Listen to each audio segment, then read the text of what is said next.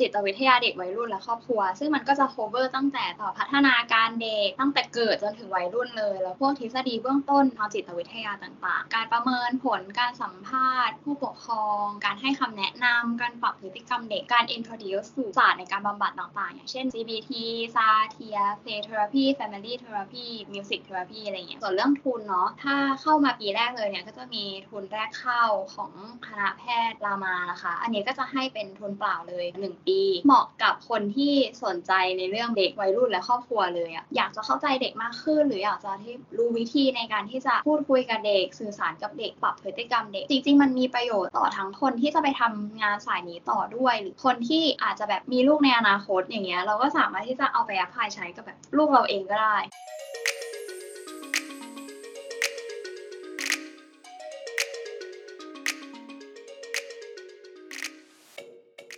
สวัสดีครับสวัสดีค่ะ ก็มาอยู่กับใบเตยนะครับ ตอนนี้ใบเตยเรียนป.โททางด้านจิตวิทยาอยู่เนอะก็อยากจะให้ใบเตยเนี่ยช่วยแนะนำตัวให้ทุกคนรู้จักหน่อยว่าตอนอยู่ป.ตรีเนี่ยใบเตยเรียนอะไร แล้วตอนนี้ใบเตยเรียนป.โทอยู่ที่ไหน ก็ชื่อใบเตยนะคะ ตอนป.ตรีก็เรียน JIPP นะคะ ก็คือคณะจิตวิทยาภาคอินเตอร์ของจุฬาค่ะ หลังจากเรียนจบเนี่ยก็ได้ไปมีโอกาสทำงานในโรงเรียนอินเตอร์นะคะ เป็น TA Learning Mentor ค่ะ ช่วยคุณครูในห้องแล้วก็ทำกิจกรรมกับเด็ก ๆ ที่อาจจะต้องการความช่วยเหลือเป็นพิเศษ ตอนนี้ก็กำลังเรียนปอโทหลักสูตรจิตวิทยาเด็กวัยรุ่นและครอบครัวค่ะ อยากจะให้ใบเตยช่วยเล่าให้ทุกคนฟังหน่อยปอโทที่ใบเตยเรียนเนี่ยใบเตยเรียนอะไรบ้าง ตามชื่อคณะเลยเนาะก็จิตวิทยาเด็กวัยรุ่นและครอบครัว ซึ่งมันก็จะ cover ตั้งแต่ต่อพัฒนาการเด็กตั้งแต่เกิดจนถึงวัยรุ่นเลย แล้วพวกทฤษฎีเบื้องต้นทางจิตวิทยาต่างๆ การประเมินผลการสัมภาษณ์ ผู้ปกครอง การให้คำแนะนำการปรับพฤติกรรมเด็กการ introduce สู่ศาสตร์ในการบำบัดต่างๆ อย่างเช่น CBT Satir play therapy family therapy music therapy อะไรอย่างเงี้ยทีนี้อยากจะให้ใบเตยช่วยเล่าให้ทุกคนฟังหน่อยก็ได้ว่าตอนที่ใบเตยเรียนแต่ละปีเนี่ยต่างกันยังไงบ้าง ปีหนึ่งเนาะก็จะเริ่มเหมือนปูพื้นฐานก่อน ก็จะเป็นเกี่ยวกับพัฒนาการของเด็ก แล้วก็มีทฤษฎีเบื้องต้นต่างๆ ทางด้านจิตวิทยาเด็ก จะมีเกี่ยวกับการดูอาจารย์ในการแบบสัมภาษณ์คนไข้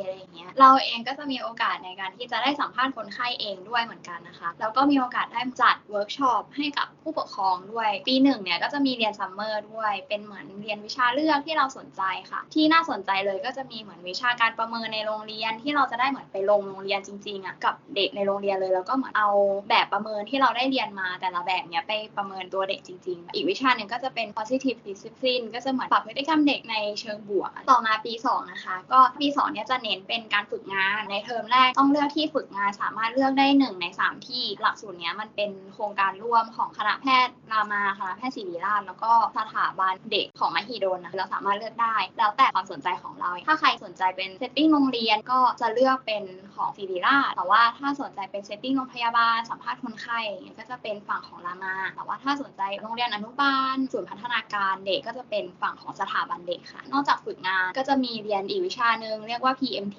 มันย่อมาจาก Parent Management Training เหมือนให้เราไปเข้าอบรมที่เขาจะสอนเกี่ยวกับวิธีการเลี้ยงดูเด็ก ให้เราสามารถเอาความรู้ตรงนี้ไป train ผู้ปกครองต่อได้ค่ะซึ่งเราก็จะมีโอกาสได้จัด training ให้ผู้ปกครองต่อด้วยหลังจากที่เราเข้าอบรมแล้ว หลังจากนั้นก็จะเป็นทำ thesis หัวข้อ thesis ที่สามารถเลือกได้ก็กว้างมาก ๆ เลย ที่เกี่ยวกับเด็กวัยรุ่นแล้วก็ครอบครัวไม่ว่าจะเป็นเด็กเลยที่เราสนใจ หรือว่าจะเป็นพ่อแม่ relationship ของคู่รัก หรือว่ารูปแบบของครอบครัวอะไรอย่างเงี้ยได้หมดเลย ส่วนของเตยเองอะเตยทำ self compassion เหมือนแปลแบบวัด self compassion ของเด็ก ซึ่ง self compassion อะมันก็คือเป็นการเมตตาตนเองเนาะถ้าเป็นภาษาไทย ไม่ว่าตัวเองเวลาตัวเองทำผิดที่เวลาเราแบบมีความเมตตาต่อคนอื่นอะซึ่งจริง ๆ แล้วเราก็ควรจะมีความเมตตาต่อตัวเองเหมือนกัน อยากจะถามใบเตยหน่อยว่าตั้งแต่ที่ใบเตยเรียนมาเนี่ยมันมีวิชาอะไรบ้างที่ใบเตยคิดว่าน่าสนใจมากๆเลย มันน่าสนใจแบบเกือบทุกวิชาเลย วิชาแรกที่ชอบมากๆ ก็คือวิชาปัญหาสุขภาพจิตเด็กเหมือนทำให้เราได้เข้าใจตัวโรคต่างๆเนี้ยมากขึ้นลงลึกมากขึ้นจากตอนที่เรียนปตรี อันหนึงก็คือเป็น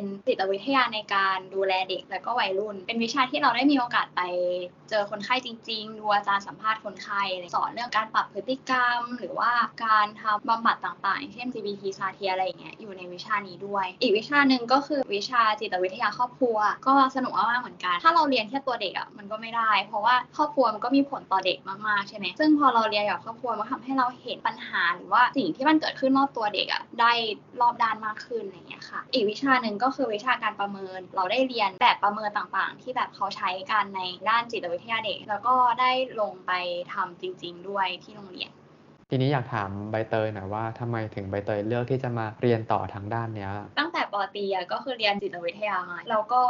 ตัวเองอะก็ชอบเด็กอยู่แล้วด้วย แล้วก็มีโอกาสได้ไปทำงานในโรงเรียนยิ่งรู้สึกว่าเออเราได้ energy positive กลับมาจากเด็กๆในทุก วันเลยพอเราทำงานเนี้ยเหมือนปอตรีอะมันยังไม่ได้แบบ specific ไปทางด้านเด็กมากเท่าไหร่ก็เลยรู้สึกว่าอยากจะมาเรียนให้มันลึกมากขึ้นเกี่ยวกับเด็กค่ะอยากถามใบเตยหน่อยว่าทำไมถึงใบเตยเลือกที่จะมาเรียนที่มหาลัยที่เนี่ยตัวเตยเองอะเตยวางแผนว่าจะทำงานที่ไทยอยู่แล้วเนาะหลังจากที่เรียนจบพวกสภาพแวดล้อมรอบตัวเด็ก แล้วก็รูปแบบครอบครัวหรือแบบสังคมอะไรเงี้ยที่อยู่ในประเทศไทยอะมันก็ต่างจากประเทศอื่น ซึ่งมันก็ส่งผลให้ลักษณะของเด็กเองปัญหาที่เจอหรือตัวโรคที่เจออะมันก็็แตกต่างกันไปในแต่ละประเทศ อย่างเช่นแบบสังคมไทย ครอบครัวอย่างเงี้ยมันก็จะมีครอบครัวขนาดใหญ่มากกว่าในต่างประเทศ บางทีก็จะมีครอบครัวข้ามรุ่นด้วย ก็คือเป็นเหมือนคุณย่าคุณยายเป็นคนเลี้ยงหลานแทนผู้ปกครองเนี่ยก็ทำให้แบบลักษณะเด็กที่เราเจอมันก็อาจจะแตกต่างกันไปแล้ว ก็เลยคิดว่าถ้าเรามาเรียนที่เนี่ยเราได้ศึกษาจากเด็กไทยจริง ๆ แล้วก็ได้รู้จักอาจารย์พร้อมที่จะให้คำแนะนำแล้วก็ช่วยเหลือเราตลอดอะเหมือนกับว่าว่าน่าจะตอบโจทย์ในการทำงานในไทยมากกว่า อยากจะถามใบเตยหน่อยว่าค่าใช้จ่ายที่ต้องใช้ในการเรียียนปอโท ทั้งหมดเนี่ยอยู่ที่ประมาณเท่าไหร่แล้ว ทางมหาลัยเนี่ยเขามีการมอบทุนการศึกษาให้ด้วยหรือเปล่า ค่าเทอมนะคะก็จะคิดตามหน่วยกิจของแต่ละเทอมเลย ก็หน่วยกิจละพันแปด แล้วก็เทอมหนึ่งก็จะมีประมาณ8ถึง10 หน่วยกิจเนาะแต่ว่ามันก็จะมีค่าธรรมเนียมต่างๆอะไรเงี้ยของทางมหาลัยเพิ่มเข้ามาด้วยรวมๆแล้วก็จะประมาณ20,000กว่าๆต่อเทอมช่วงที่ต้องเริ่มทำตีสิเนี่ยก็จะมีค่าใช้จ่ายเรื่องตีสิเพิ่มเข้ามาอีกนิดหน่อยค่ะ ส่วนเรื่องทุนเนาะถ้าเข้ามาปีแรกเลยเนี่ยก็จะมีทุนแรกเข้าของคณะแพทย์รามานะคะ อันนี้ก็จะให้เป็นทุนเปล่าเลย 1 ปี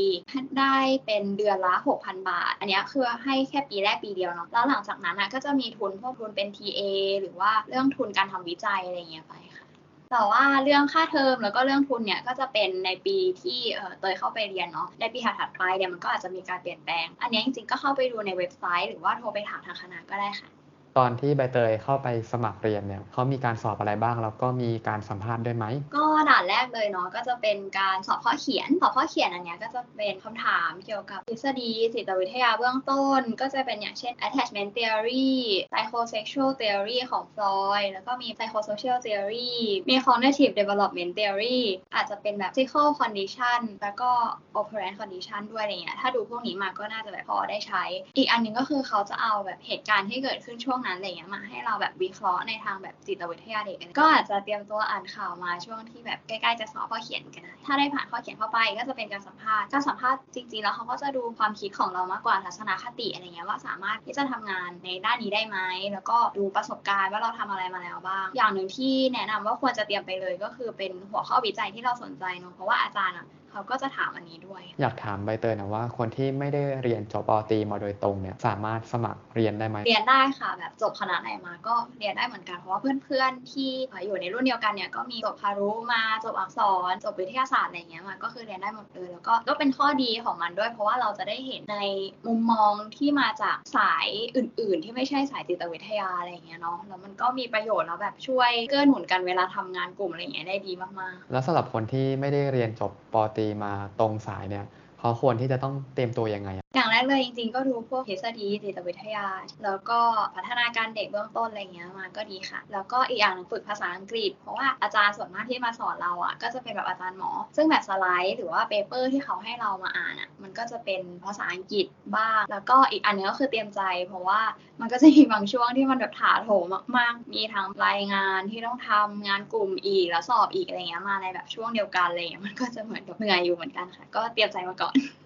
แล้วหลังจากที่เราเรียนจบป.โทใบนี้โอกาสในการหางานเราเนี่ยเราสามารถไปทำงานอะไรได้บ้าง งานจริงๆก็มีหลากหลายมากเลย ก็อาจจะเป็นนักจิตวิทยาในโรงเรียนใช่ไหมแบบโดยตรงเลยหรือว่าจะแบบให้คำแนะนำเกี่ยวกับการเลี้ยงดู การปรับพฤติกรรมเด็กอะไรก็ได้ที่แบบเราเรียนมาเกี่ยวกับจิตวิทยาเด็กวัยรุ่นและครอบครัวเนาะก็อาจจะไปทำงานในสถาบันกระตุ้นพัฒนาการเด็กสำหรับเพื่อนๆที่มาจากปตีสายอื่นๆอะไรเงี้ยก็สามารถเอาตรงเนี้ยไปเสริมในแบบอาชีพที่ทำอยู่แล้ว อย่างเช่นคนที่เป็นครูอยู่แล้วอะไรเงี้ยก็สามารถเป็นครูที่แบบมีจิตวิทยาเพิ่มเข้าไปด้วยคุยกับเด็ก ๆ ได้ให้คำปรึกษาเด็กได้ดีขึ้นอะไรอย่างเงี้ยค่ะอยากถามใบเตยว่าปอโทใบเนี้ยใบเตยคิดว่าเหมาะกับใคร เหมาะกับคนที่สนใจในเรื่องเด็กวัยรุ่นและครอบครัวเลยอะอยากจะเข้าใจเด็กมากขึ้น หรืออยากจะที่รู้วิธีในการที่จะพูดคุยกับเด็ก สื่อสารกับเด็กปรับพฤติกรรมเด็กจริงๆมันมีประโยชน์ต่อทั้งคนที่จะไปทำงานสายนี้ต่อด้วย หรือคนที่อาจจะแบบมีลูกในอนาคตอย่างเงี้ยเราก็สามารถที่จะเอาไปแอพพลายใช้กับแบบลูกเราเองก็ได้ ระหว่างเรียนเราก็จะได้เรียนเกี่ยวกับวิธีการบำบัดต่างๆ ใช่ไหมศิลปะบำบัด play therapy หรือแบบ CBT อะไรพวกเนี้ยถึงแม้ว่าเราอาจจะไม่ได้เรียนลึกมากที่จะไป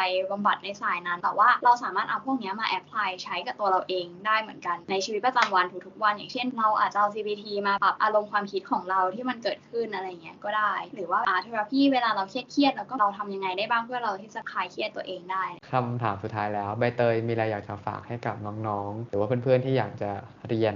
คณะนี้คณะเนี้ยแล้วก็สายงานเนี้ยจริงๆมันแบบสำคัญมาก อยากให้ทุกคนนะถ้าใครที่สนใจแบบเด็กวัยรุ่นครอบครัวเนาะว่าแบบอยากให้ทุกคนแบบได้มาเรียนรู้ในในหลักสูตรนี้มากๆ คนนะอาจจะสงสัยว่าจริงๆแล้วประเทศไทยเราตอนเนี้ยมันเป็น aging society เด็กน้อยลงคนมีลูกน้อยลงเนี้ยแล้วแบบทำไมจิตวิทยาเด็กวัยรุ่นครอบครัวมันถึงยังสำคัญอย่างแรกเลยเวลาเปลี่ยนแล้วสังคมเปลี่ยนอย่างเงี้ยความคิดเด็กเอง พฤติกรรมเด็กเอง หรือว่าแบบความต้องการของเด็กอะมันก็มันก็เปลี่ยนไปตามกาลเวลาด้วย บางทีการที่เราเลี้ยงลูกในรูปแบบเดิมเหมือนสมัยก่อนเนี้ยมันก็อาจจะไม่ได้ work กับสมัยนี้แล้วก็ได้ มันก็จะมีปัญหาใหม่ๆผุดขึ้นมาถือว่าเป็นเรื่อง basic เลยก็ตามอย่างเช่น การชมการแบบตำหนิที่เหมาะสมที่เราจะใช้กับเด็กให้มัน work มากขึ้นเนี่ยมันเป็นยังไงงั้นเดี๋ยวเรามาถามคำถามมาดีกว่า ถ้าสมมติว่าหมามีลูกลูกมาแบ่งของเล่นให้เพื่อนเล่นเนี้ยเรามาอยากจะชมลูกอะมาจะชมลูกว่าไงจะชมลูกว่าดีที่แบ่งของให้กับคนอื่น ก็คือโอเค เวลาเราชมเด็กเราก็ต้องชมก่อนว่าเขาเก่งหรือเขาดีแล้วก็บอกว่าพฤติกรรมที่มันดีอะมันคืออะไรอะเวลาชมอะก็ต้องชมทันทีเลยตอนที่ลูกทำ behavior นั้น อาจจะพูดสั้นๆ ก็ได้ ถ้าพูดยาวมากอะ เด็กจะจับไม่ได้ว่าแบบสรุปยังไงนะอะไรอย่างเงี้ยเพราะแบบความคิดเด็กอาจจะยังไม่ complicate เท่าผู้ใหญ่เนาะก็อีกอันเนี้ยก็ต้องมีเหมือนสีหน้าท่าทางที่มันชมเขาจริงๆอะเหมือนเราเชื่ออย่างนั้นจริงๆถ้าอีกเคสหนึ่งลูกมาสอบตกมาอย่างเงี้ยมาจะแบบทำไง อย่างแรกก็ต้องบอกว่าไม่เป็นไรก็รู้สึกว่ามันสอบตกมันไม่ได้เป็นเรื่องใหญ่สำหรับเราเลยถ้า ถ้าเขาทำเต็มที่แล้ว แล้วก็จะบอกว่าเข้าใจแล้วไม่ต้องรู้สึกเฟลแต่ขอให้ครั้งหน้าก็เหมือนมาทำให้มันดีขึ้นใหม่ไปด้วยกัน บางทีเวลาลูกสอบตกมา เด็กเองอะก็รู้สึกแย่อยู่แล้วหรือสิ่งที่พ่อแม่ทำได้ก็คืออาจจะเป็นถามว่าแบบเออลูกเสียใจใช่ไหม แล้วก็เหมือนแบบคุยกับเขาอะเราเป็นยังไงบ้างแล้วแบบอยากให้แม่ช่วยตรงไหนก็ได้ แล้วก็อาจจะชื่นชมแบบความพยายามของเขาแม่เชื่อว่าแบบลูกทำเต็มที่แล้ว ไม่จำเป็นจะต้องชื่นชมความสำเร็จเสมอไปอะแต่เราสามารถชื่นชมแบบสิ่งที่มันเกิดขึ้นระหว่างทางได้ด้วย นอกจากชมความพยายามอีกอย่างหนึ่งที่แบบสำคัญมากๆเลยที่เราแบบควรจะต้องทำก็คือแสดงความรักให้กับลูกให้เขารู้ว่าถึงแม้ว่าเขาทำผิดพลาดอะไรเงี้ยเราก็ยังรักเขาอยู่ ก็อาจจะแสดงด้วยการแบบกอดเขาก็ได้ หรือบอกรักเขาหรือแบบรูปหัวรูปไหล่อะไรเงี้ยได้หมดเลยนะคะ แล้วแล้วแต่บ้านเออมีวิธีการแสดงความรักกันยังไง จิตวิทยาเด็กวัยรุ่นและครอบครัว มันก็เลยเป็นสายงานหนึ่งที่มันก็ยังมีประโยชน์มากๆที่สามารถที่จะช่วยให้คำแนะนำไม่ว่าจะเป็นแบบการเลี้ยงดูแบบเมื่อกี้หรือว่าแบบการปรับพฤติกรรมเด็กก็เลยอยากจะเชิญชวนว่าถ้าใครที่สนใจเกี่ยวกับเด็กวัยรุ่นครอบครัวอะไรอย่างเงี้ยนะคะ แบบหรือว่าอาจจะอยากเข้าใจเด็กมากขึ้น หรือต้องทำงานกับเด็กเนี่ยการมาเรียนในหลักสูตรเนี้ยมีประโยชน์มากๆก็ขอบคุณใบเตยมากๆเลยที่มาแชร์ด้านที่ใบเตยเรียนเนอะว่าเรียนอะไรบ้างถ้าใครสนใจเนี่ยสามารถไปดูข้อมูลเพิ่มเติมได้หรือถ้าใครมีคำถามเนี่ยสามารถคอมเมนต์มาได้ แล้วก็อาจจะขอรวบรวมแล้วมาถามใบเตยอีกทีละกัน ก็วันนี้ขอบคุณใบเตยมากเลยนะ ขอบคุณค่ะ ได้ครับไว้เจอกันบ๊ายบาย